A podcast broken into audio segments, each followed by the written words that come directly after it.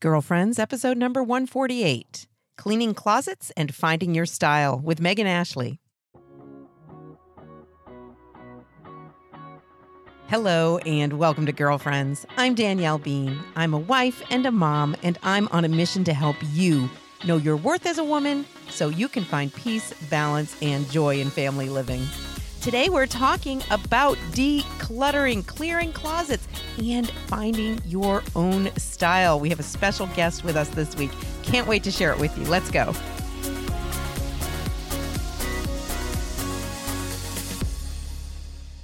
Hey, girlfriends. How are you? Thanks for being here. Thank you for showing up for another episode of the Girlfriends Podcast. You know I love that we're able to connect this way every week.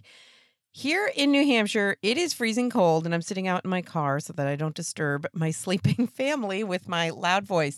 But it's November, and we're feeling it. So I wanted to do a quick, at the start of the show, check-in about fitness, how you're doing, because I find this transition time of year from being able to be outdoors for running and walking and, you know, various exercise outdoors to having to be indoors. Like over the weekend, I did my very first treadmill workout of the season. And I did struggle. I struggled with the idea of running that way as opposed to being outdoors, which I find so much more enjoyable. But I know it's important to get into these routines. And I wondered if maybe some of you are going through similar things. When I shared about the treadmill workout on Instagram, I heard from a number of people in the South and in Texas that were like, this is the best time of year for running outdoors. So like if you're living there, maybe your indoor workout season is during the summer when it's just too hot to do anything outdoors and you're really enjoying this. Anyway, I just thought I'd do a little reminder, a little check-in. I know we like to check in on a regular basis, how you're doing with your health goals, whether it be, you know, a fitness program that you're doing, trying to incorporate some more exercise, eating well. This is just your little nudge to do a little check-in with yourself. I know we all kind of go through cycles, and seasons of the year are definitely opportunities, though, to kind of reassess, come up with a new plan, make sure that we're lining up what we're doing every day with what our goals actually are. So that's your little nudge, your little reminder. But I'd love it if you would check in with me. You can email me, Danielle at DanielleBean.com. I always love to hear from your perspectives, hear what's going on with you, what you're struggling with. And maybe this is a topic we could go more in depth in on a future episode. If you have ideas for ways we might take on health and fitness, health goals, maybe something particular that you're struggling with, that would be a great idea. I think we have, it's been a little while since we touched on that topic. And speaking of you making topic suggestions, if you are not yet a member of our Facebook group, please go to facebook.com/groups/Girlfriends Podcast. There's also a link in the show notes for every episode of the Girlfriends Podcast in case you don't remember that link. But we'd love to have you join us. I love the Facebook group because it's a nice way for us to connect kind of offline outside of the podcast. And it's an opportunity for you guys to get to know each other. So it's a closed group only for people who listen to the podcast, and you have to send a request to join. So far, I've just been approving everybody who requests, but if we get any accidental spammers or troublemakers in there, I guess I'll deal with that when that happens. But so far, so good. We're just having a good time connecting in there. And people, I'm gratified to see that some members are feeling free to kind of ask each other questions about the faith or share what's going on in their lives or request prayer support. So that's really what this little group is all about. And it's really what the Girlfriends Podcast community is all about. So thrilled to see that people are connecting in that way and making use of the group. So head on over there if you're not already a member. We'd love to have you join us. Well, this week we are taking on the topic of Catholic style. I have like a love-hate relationship with fashion. And I mean, I love clothes and I love hair and I love makeup, and I probably tend more in that direction than the average woman. But still, it's something that we all struggle with. And I think it's important to talk about, even if you never think about fashion or style in any way. This episode is still for you, because what we're going to be talking about here is every woman's approach to how she dresses, how she presents herself to the world. But even before we get to that, we're going to be talking about decluttering. So my guest that I have this week is Megan Ashley from MeganAshleyStyling.com. She is a young Catholic woman, fairly newly married, and she has a lot to share from her Catholic perspective. I love it. And also her love of fashion. But she gets us started with a closet challenge. And I took up the challenge, and we get to talk about that in our conversation here. So I can't wait to share Megan Ashley with you. So take a listen. Hey, everybody. I'm excited to have a special conversation here at Girlfriends. I'm welcoming a special guest. Megan Ashley is joining me from MeganAshleyStyling.com. Megan Ashley graduated from Franciscan University of Steubenville with a degree in theology. So naturally, she then decided to look into a career in fashion. For the last 5 years, she's worked in Los Angeles and San Francisco as a fashion stylist. You can find out more about her and her work and get lots of free tips and help and inspiration at MeganAshleyStyling.com. Welcome, Megan. I'm thrilled that you're here. Yeah, thank you. I'm thrilled to be here. Yeah. So we connected. You were a guest on The Gist through Catholic TV, which we had a fun conversation there. But then I've been following you on Instagram ever since, and it's so fun to watch the different ideas that you share for fashion tips and your recent closet challenge we're going to get to in just a minute. But before we do, I just want to give you an opportunity to share exactly why you got started in the fashion business. Like we said, you've got this degree in theology. Why does fashion matter to Catholics? Yeah, good question. If you asked me if I did this, when I was back in high school, I'd be like, what? Like, you have to be crazy. But my theology degree, it was kind of just out of a curiosity of the faith. My sister, she had a big conversion and became a religious sister. And so I was kind of like, whoa, what's going on? Like, what is the Catholic faith? Like, I know my sister isn't crazy. So if she's being a nun, like, I need to figure this out. Yeah. And so kind of through that, I got into theology, but I always loved fashion in high school. And actually when I was in college, I was kind of like conflicted with this extreme idea of Catholicism and how you should dress and how you should act. And, it was kind of like almost a Jansenist mentality, like, just kind of stripping every sense of, just kind of like our physical reality. And, right. But anyways, I came to a more like level-headed, like accepting like beauty and, that we are human. And that kind of got me a push back into fashion. Mm-hmm. And it was actually in our chastity group that we had a woman who was Catholic and a fashion stylist come and speak. I actually never went to the talk, but I was super intrigued by her and started emailing. And it just kind of was a switch. And I was like, it just was one of those peaceful moments. And everyone around you was like, yeah, that's you. You're not a theology teacher, Megan. You are like, just be yourself. And God can use whatever our simple talents are. It's more natural. I think I was overthinking the faith before, whereas I kind of learned you pray constantly throughout your day and you accept everything God made you to be and it's more of a natural flow. And so that's kind of how I got into fashion. I love that. And, I think I think a lot of people can relate to that kind of journey that you took through taking your faith more seriously. And all of a sudden, that means you got to wear the sackcloth and ashes all the time or something, And I remember having girlfriends in college who kind of did a similar thing, like they wouldn't wear makeup. And it's really a time in your life where you're kind of exploring what it means to be female and, the great gift that it can be and the temptations on both extremes. So I love that you share that in such a real way. Yeah. The temptation to be extreme. I think it also gives you a sense of security, like, okay, I'm okay. Like I'm pushing it as far as I can go, but really it's not so black and white. We have to really use our, our whole mind and heart to really love God the way we're supposed to love him. And right. Yeah. And it's not an accident. The stuff that you love, the stuff that you're good at, like God made you that way. So I love that you're setting that great example of embracing who you truly are. Now, we all come to this topic of fashion and style from different places, of course, but we all, I think, can relate to this closet challenge in different ways. So maybe you can just describe a little bit, Megan, what is your challenge to women with regard to their closets? Totally. So I just know from styling so many women throughout the years, like, women's closet can be a huge stress on her. And I think a lot of people don't kind of acknowledge it because they're like, oh, it's just clothes. Like, okay, it's just my wardrobe. I just got to get something on. But every morning, like, our decision is, what are we going to wear? Right. And we're starting off getting super stressed. Like, oh, I have these jeans, but they're tight around the waist, or this top makes me feel like a little bit uncomfortable. And we're going throughout our whole day, like, kind of in a bad mood, especially as women. We're so sensitive to, like, you know, how we feel and what we're projecting. And so, kind of just very practical. If we can cut out, like, every negative item of clothing in our closet, like, we're just going to feel really great the rest of the day. Yeah. And I know, like, you know, we can't put so much emphasis on it, but I mean, let's take every little win we can for our day to make it better. I love that.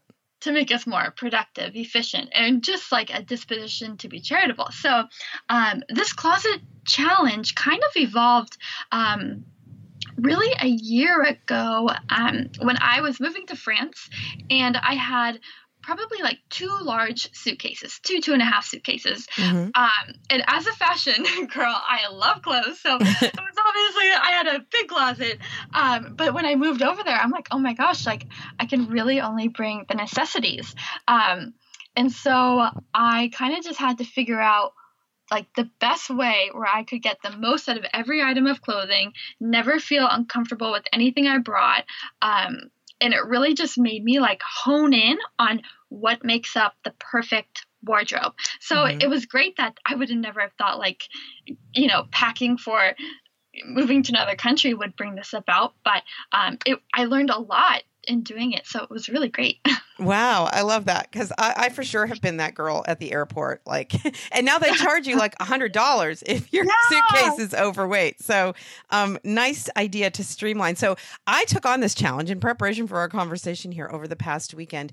And now I don't have just one closet. I have two closets. So I have, like, the closet I share with my husband in our room is, it's pretty small. It's not a walk-in or anything. And he probably has like a third of it, to be honest, you know. And then we have a spare bedroom, and I, a few years back, took over that because I just felt like I was spilling out of the closet. So I had two different closets that I was going through over the weekend when I was taking on your challenge. And it was, I mean, I knew I needed to do this. It had been a long time since I did this. And the last time I did it, I know I did it during Lent of last year, but I didn't go to like the far corners of the closet. Like, I knew there was stuff back there that I hadn't even, you know, I had done kind of like a surface level cleansing of the closet. So I ended up pulling out 4 giant bags to give away, and I will not miss them. You know, the giant black bags. And it's so exhilarating. It was so awesome to be like, not this, don't need this. And to just be like, have that spirit of, I have way more than enough. I'm going to err on the side of getting rid of some of this stuff, you know? Yeah. Like, because, you know, and I think probably you can relate to this, and most women can, like, you have that kind of nagging feeling like, oh, I just, you know, that one thing, I might wear it at this one time or whatever, you know, give it away. You'll wear something else. Like, yeah. Yeah. So I wanted to share with you though. So, cause I think that some of the items that I got rid of that I was particularly rolling my eyes about, maybe will inspire some of our listeners, and maybe you could talk about these habits that we have of clothing that we collect, that, you know, of stuff that might be in their closets that maybe they could part with. So I want to share some of them with you. Do you want to do that? Totally. Okay, so the first one that really struck me, and I love this item of clothing, is a Tahari suit that I bought probably 15 years ago, okay? And it's super flattering on me, and I love it, but I don't wear suits. Like, why do I have this in my closet? Yep. I mean, I know I bought it for a particular occasion that was kind of a businessy thing, and I've worn it to speak a couple of times, but never in my life have I felt like this is me when I put that on. It fits me great, and I got it at a good price, you know, on sale at one point at Macy's. So I was laughing at myself, like, someone else can wear this suit, give it away. Yep. Yep. That's funny because, like, and that's the thing I found with a lot of the closet cleanses was that, you know, like, it can be great quality. It can be an investment piece, but like just that thing, like, is this who I am? Like, does this make me feel like, yes, this is Danielle? Like, that's a big question. Mm-hmm.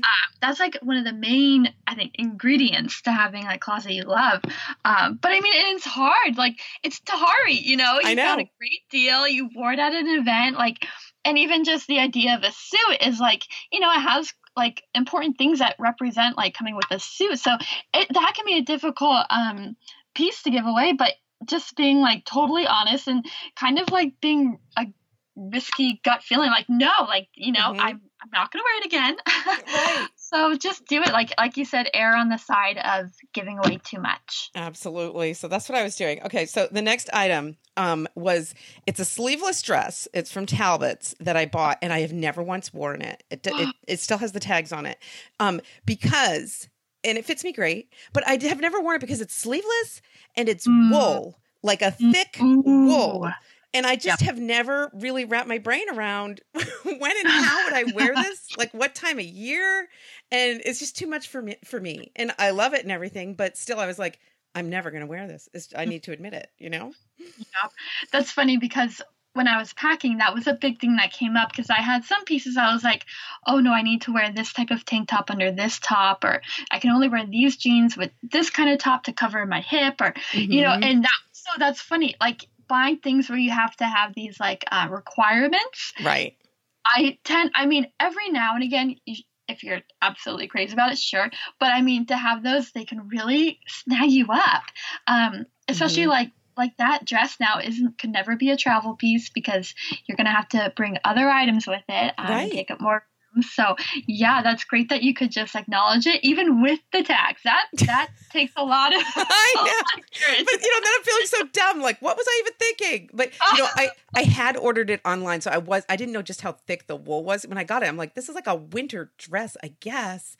And I don't know, it just overwhelmed me, and it was time to admit that I was never going to do anything with that thing. So, and now someone's going to be so excited to find a Talbot's dress with tags on it. I know it. So there's my gift to the world. Okay, next one. Less of a gift to the world, but this was so funny. I found it so amusing. I had this dress sitting in my closet that I think I wore one time, and I do not like the way it looks on me. It's not a flattering style for me, but guess what? It's a size 2. It's like vanity sizing. Okay. I mean, I don't wear a size 2. Okay. But I was holding on to this because, hey, I have a size 2 dress that fits me. Yeah. Yep. What on earth? What kind of psychological game am I playing with myself here?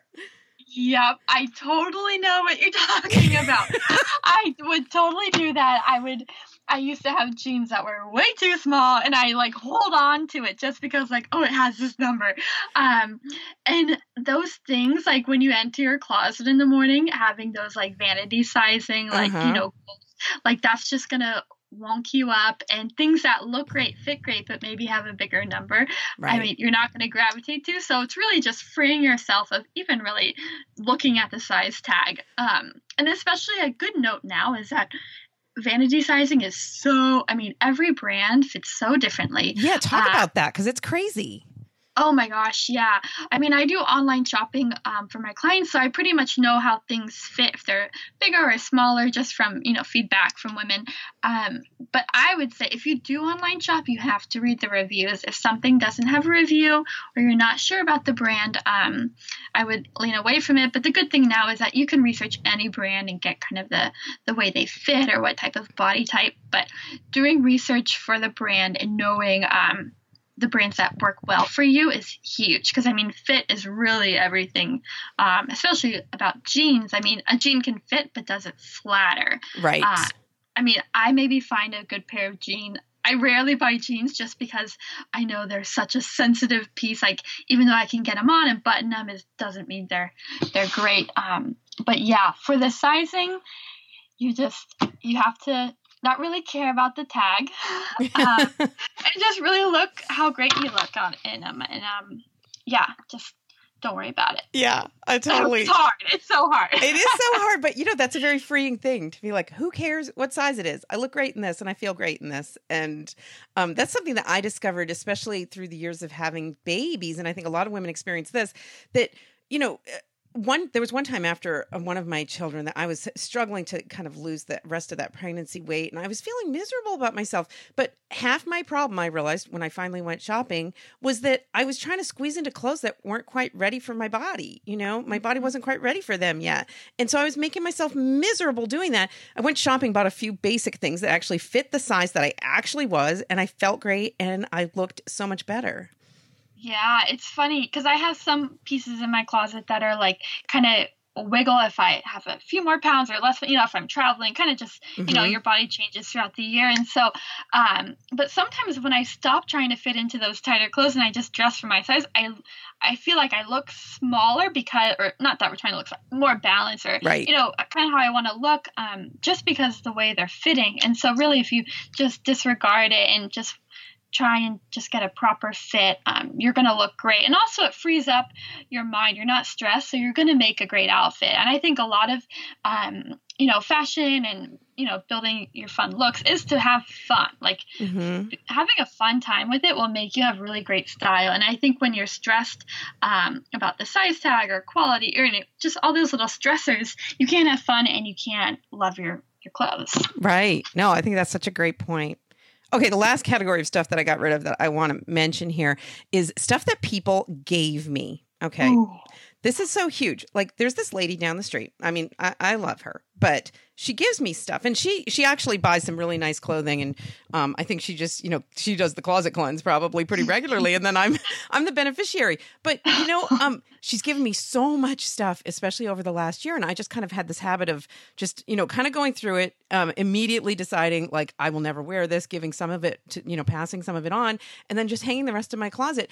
And I realized there was one jacket from all the stuff she's given me that I've ever worn, and I don't love it. Like, it's not me. Like, and so she's given me this stuff, and most of it generally is my size, but it's not my style. And I was holding on to it like it's free stuff, like, you know, and it's, you know, decent quality clothing and whatnot, but I was never going to gravitate toward those items of clothing because I hadn't been the one who shopped for them, and they really weren't who I was. Yeah. And that's so hard to give away, A, free items, and also B, gifts. Sometimes when I work with women and we're cleaning out the closet, like I have to like almost give them permission, like you can give this away because they feel obligated to, because someone gave it to them, like either sentimental or because it was free.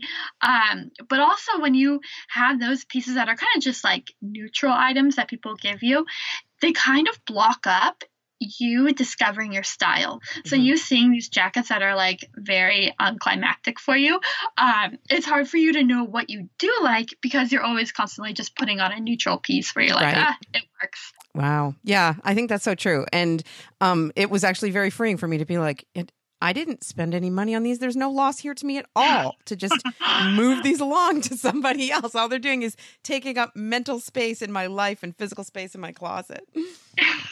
Exactly. Well, I'm so happy you made that step and just got him out of there. Oh my gosh. I know. It was so great. And so now I have all this space in my closet, and it's inspiring me because, you know, the next thing I do not want to do is go through my dresser drawers. The closets are one thing, but stuff like, oh my gosh, like my workout clothes and stuff that I keep in my dresser totally needs to be gone through. So we'll probably have you back for another show when I do that. Oh my gosh, yes. And even workout stuff. I mean, I grew up playing sports and a super like sports family. So I was always in workout stuff. But it hasn't been until like the past couple of years where I really started to even apply this to workout stuff. And it makes a huge difference. Right. I wouldn't have thought, but even just like opening up those like drawers with a bunch of like shorts and tees in it and seeing like just like a few pieces that you really like, it even puts me in a better mood to work out and more motivated to work out. It's so I know from the times when I've had an organized system for that, like it feels great. Like get up in the morning and put this on and you feel great. And so I'm going to get motivated. I'm going to do that next step. But this has been a great start. Okay. So some people I know, Megan Ashley, are listening and they are saying, I don't even know where to start. Like, I've never really noticed or cared about fashion. I buy whatever at Target and don't really think about it. It's not a huge focal point for me. Like, what might you say to somebody who's just got that little inkling? Like, maybe I could focus a little bit more on my style. Yeah, I would say first, just start out like super simple basics, a cleanse, and see if anything comes to mind, if you discover anything. And 80% of the time you will. And then if after that, the next real step I would say is to identify your top 3 pieces in your closet and your bottom 3 pieces in your closet. Mm-hmm. So your top 3 being like the ones that make you just like, oh yes, I love this top. I can always put it on, feel great, look great. And your bottom 3 being the ones that, you know, give you a little bit of anxiety. You're just like, oh, these are awful. Why did I buy these? Right. And try and like break apart the key components of them. And like, just imagine if your closet was full of those top 3 pieces. Mm-hmm. And I think that kind of sets you on a good direction, yeah. Where to go. And then, you know, after that, you go to the next part, which would be like kind of identifying, you know, either celebrities you like their style or, you know, friends you like their style, and just kind of it'll take time. It takes a few, I mean, it could take months. The people I work with, we take months to do this, just because when you start that little switch, like you turn it on, like, okay, I'm going to start working on my fashion. Like you kind of evolve with it, mm-hmm. and you discover things about yourself, how you want to dress, how you want to appear to the world. So it does take time, but I think, you know, going slowly with these beginning steps, like the cleanse, and then kind of identifying your top 3, bottom 3, will just kind of bump you on that track. Yeah. And then it kind of really goes from there, with getting a little more detailed as to how you want to attack it. Wow. That's great. That's a great place to start. And it's very doable no matter where you are with regard. And even if you never aspire to be like Giselle or whatever, like, you know, if your only aspiration is like, I want to look my best and feel my best. I want to put my best foot forward, and I want to express who I am through what I'm wearing and be a good representative of, you know, my family or my work or whatever it is. I mean, I think those are all very positive motivations. So it doesn't have to be some vain kind of passion, you know? Definitely. And I think even when you start to focus on your closet for a few months and get it to where you want it to be, you worry way less. You spend way less time about it, mm-hmm. Just because everything is flawless, everything goes, everything looks great. And so you don't never have to have those conversations in the morning like, oh, what am I going to wear? Or, oh, I have mm-hmm. a wedding like in 2 months. What am I going to wear? Like you're set. And you can not even have to think about it. Right. That's so freeing. Okay. So speaking of freeing, when I looked at the picture that you shared on social media of your closet, it looked very basic. I mean, very contained and streamlined. So maybe you can share a little bit about how you did that and like, what do you consider wardrobe basics?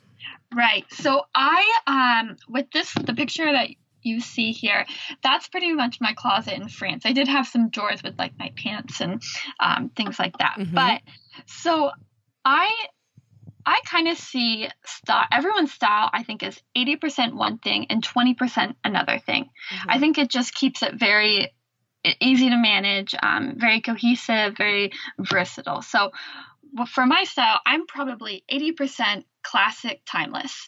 I'm also 20% more frivolous, fun, quirky. Mm-hmm. So 80% of my wardrobe is just made up of basics, like a white button down, you know, jeans, a classic little black dress, just very simple, like a camel sheath dress, camel blazer, very mm-hmm. simple, just timeless pieces that I know I can invest quality in. Right. And I won't have to keep replacing. Then that other 20% is more where my personality comes out. So I love fur and ostrich feathers, things that are like have jewels on it, just a little more fun to bring the personality to those classic pieces. But I think for that core 80%, you really just want timeless, chic. That way you get the quality and you don't have to keep refreshing it. But you still have your personality with that 20%. So it's not like your whitewash going to look like everybody else. And on my blog, I do have a little kind of an ebook of a closet essential download. So it would be that 80% of what I think is essential. And mm-hmm. then that 20% you bring on your own. So you kind of identify if you like ruffles, if you like button details, if you like collars, and kind of figure out and then pick those little details that make up that 20% and bring it into that 80 so that you have a really personal look that's chic and timeless. I like that. Yeah. I think that's so important. And that makes it doable, but also it's expressive of who you are. And now when I was going through your blog earlier today, I noticed you had a post about long blazers. Okay. And this is like such a great example of something like something that you might experiment with your style that maybe you wouldn't normally pull off the rack, that you wouldn't normally try. And that really stood out to me because I haven't been wearing long blazers, but this season I've been wearing long cardigans, like light cardigans. And all of a sudden I'm like, oh my gosh, I love these. Like, because I feel like they accomplish the same thing. Maybe you could talk a little bit about like what you were talking about with that long blazer, which is not an item that everybody just has in their closet. Totally. So the long blazer, I mean, I've been seeing them and initially I couldn't say that I loved it when I first saw it. But it wasn't until I put it on.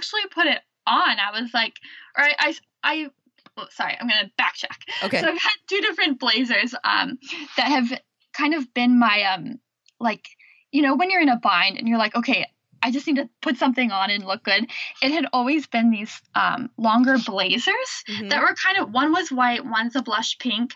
But it was something that, you know, on the rack, it doesn't look very appealing. You're like, that's going to hide my waistline. It's a little more masculine.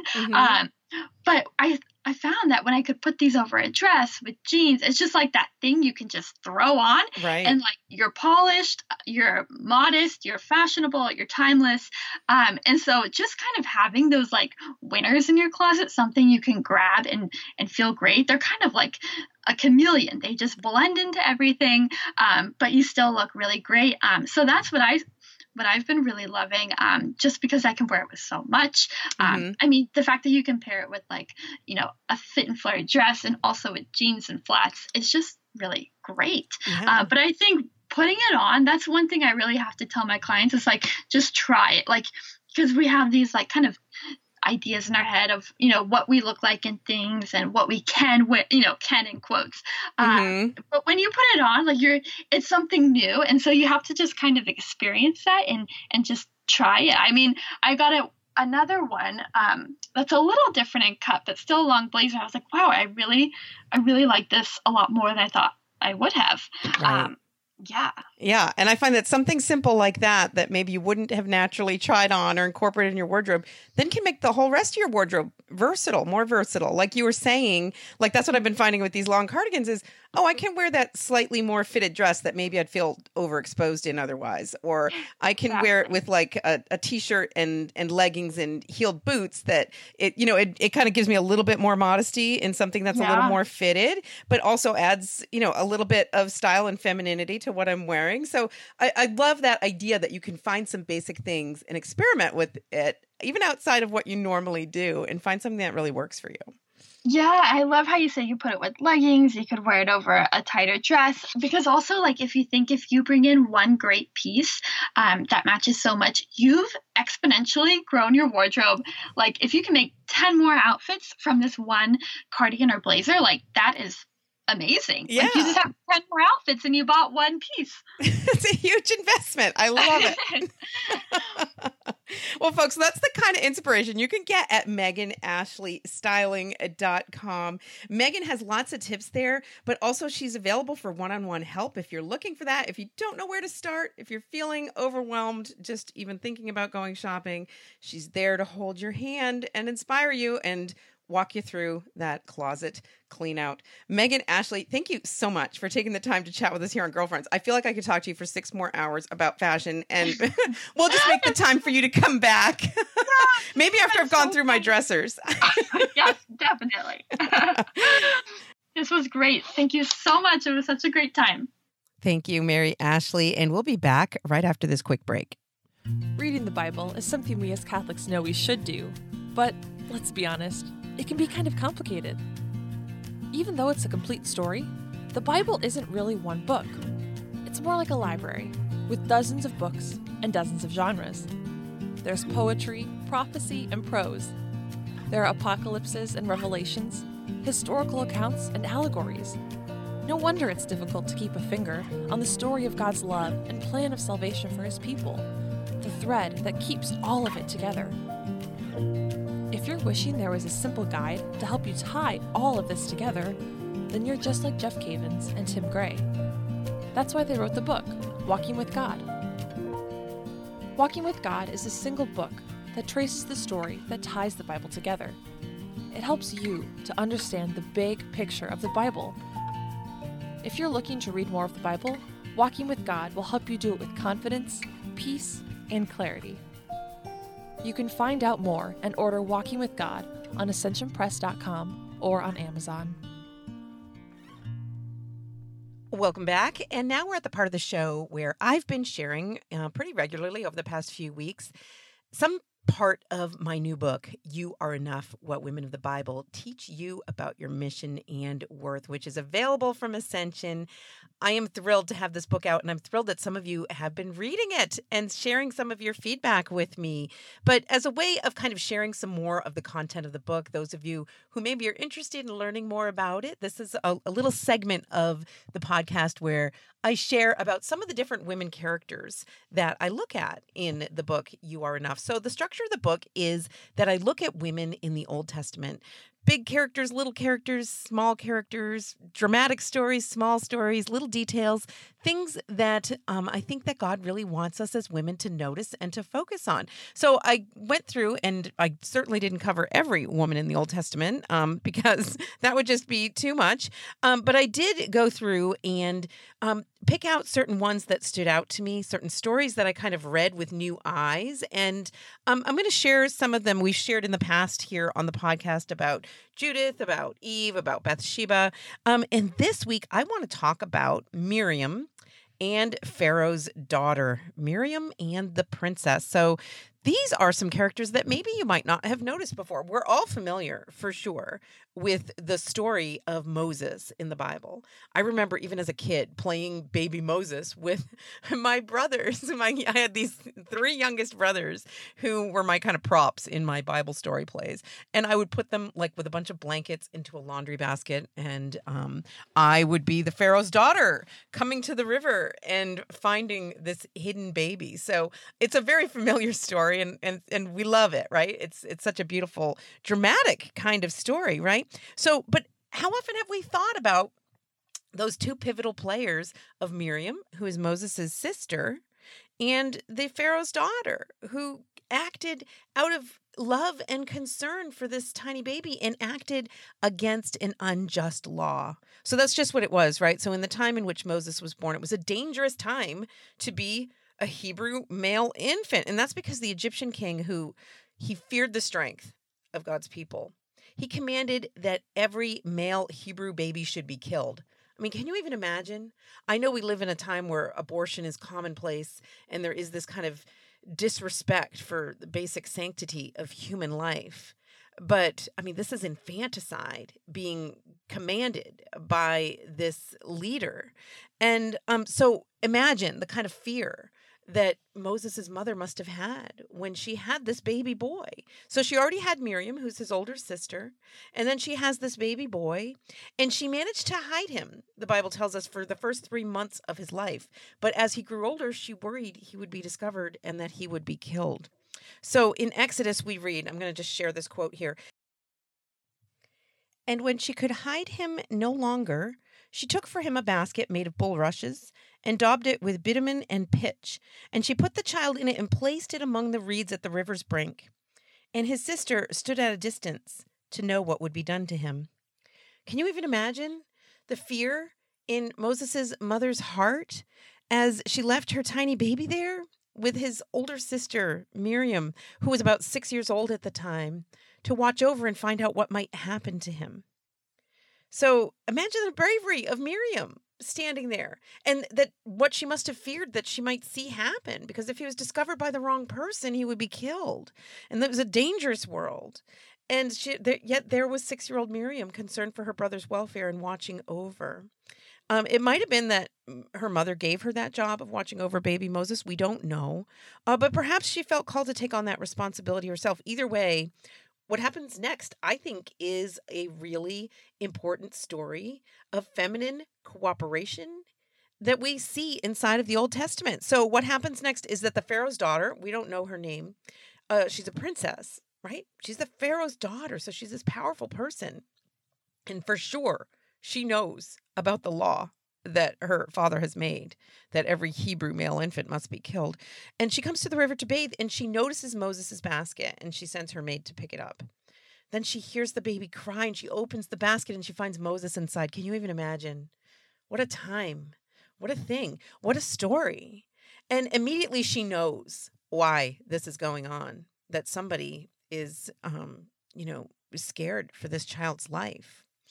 And that this child has been abandoned by his mother in the hopes of saving his life. What an ironic thing. And that's what these unjust laws do, right? I mean, my mind immediately when I was reading the story went to the unjust laws of fertility in China, where, people aren't permitted to have more than one child. I think they recently changed it, right? It might be two you're allowed to have now or something crazy.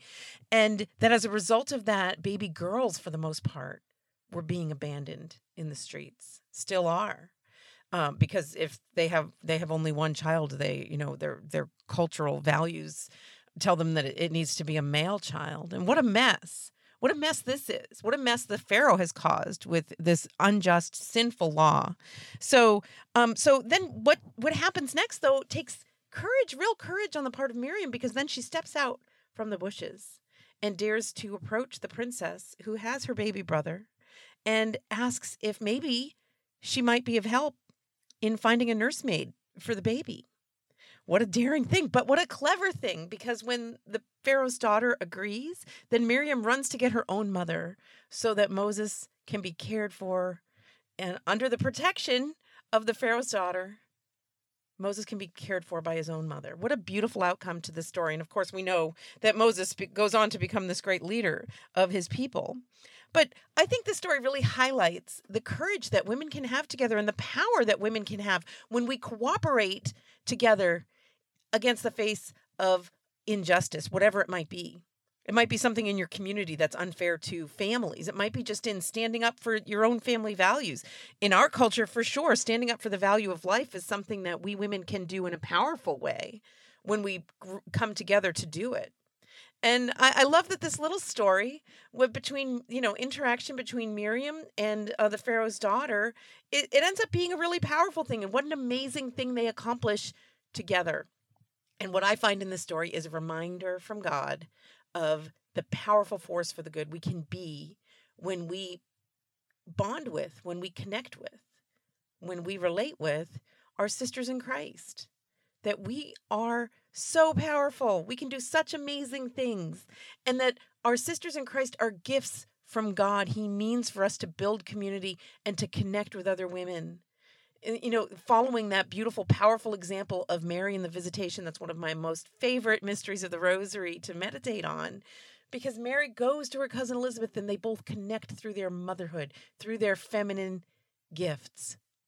And what a beautiful moment that is. But then what a beautiful moment here where Miriam and the Pharaoh's daughter connect with one another in the face of injustice and accomplish a great thing.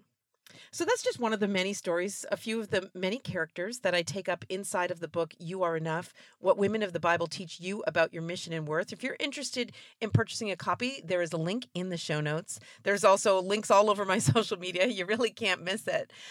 So be sure to check that out. And if you have any questions about the content, or I've been getting some questions on social media about who it's appropriate for. Is it appropriate for women who aren't mothers? Yes, it is.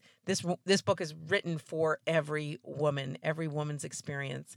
And is it appropriate for young girls, like high school girls, college-age girls? Absolutely, yes. Please give them the gift of this message of God's unique love for them, their unique mission and calling, but they're also their unique identity as beloved daughters of God. So the book is You Are Enough, available on Amazon and at ascensionpress.com. Links available in the show notes. Thank you so much for your support of the book.